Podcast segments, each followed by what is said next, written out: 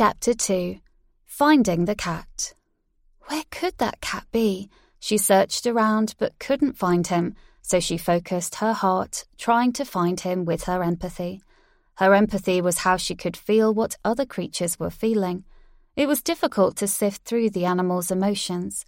The chipmunks were always excited, the wolves were focused and proud, the foxes were somewhat nervous, and most birds were carefree and peaceful. Then she sensed a bit of arrogance or pride. That must be the cat, and he was thinking he was better than everyone else. That's not nice. Well, we'll teach him. She moved closer to the spot. It was inside a log. She could barely see him hiding through a hole in the top of the log. Pouncer, she called. She whispered something in the wolf's ear. The wolf smiled and nodded with excitement. Then he darted away. Aria strolled in front of the side opening of the log as if she knew nothing of the cat hiding inside. When the cat had his attention on her, the wolf snuck around the opposite side of the log. Hmm, Aria said loudly. The cat hid in a good place. We might have to give up. I wonder where, she began to say, but didn't need to finish. In an instant, Aria heard a small roar, followed by a loud row. She saw the grey cat leap out of the log and spring five feet into the air. Aria giggled. Found you, Mr. Whiskers. The cat shot away from the wolf and hid behind Aria.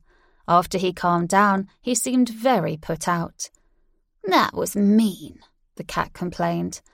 Oh boy, looked like his pride was hurt. It was all in fun, Mr. Whiskers. Besides, Aria whispered to it, weren't you just feeling like you were better than all of us? I was hoping to show you differently. The cat's eyes grew wide, and then he bowed his head in shame. I keep forgetting you can do that. You're not like humans. That's because I'm not human, she said with a smile. Aria didn't know much about humans, but she heard that her people looked like humans.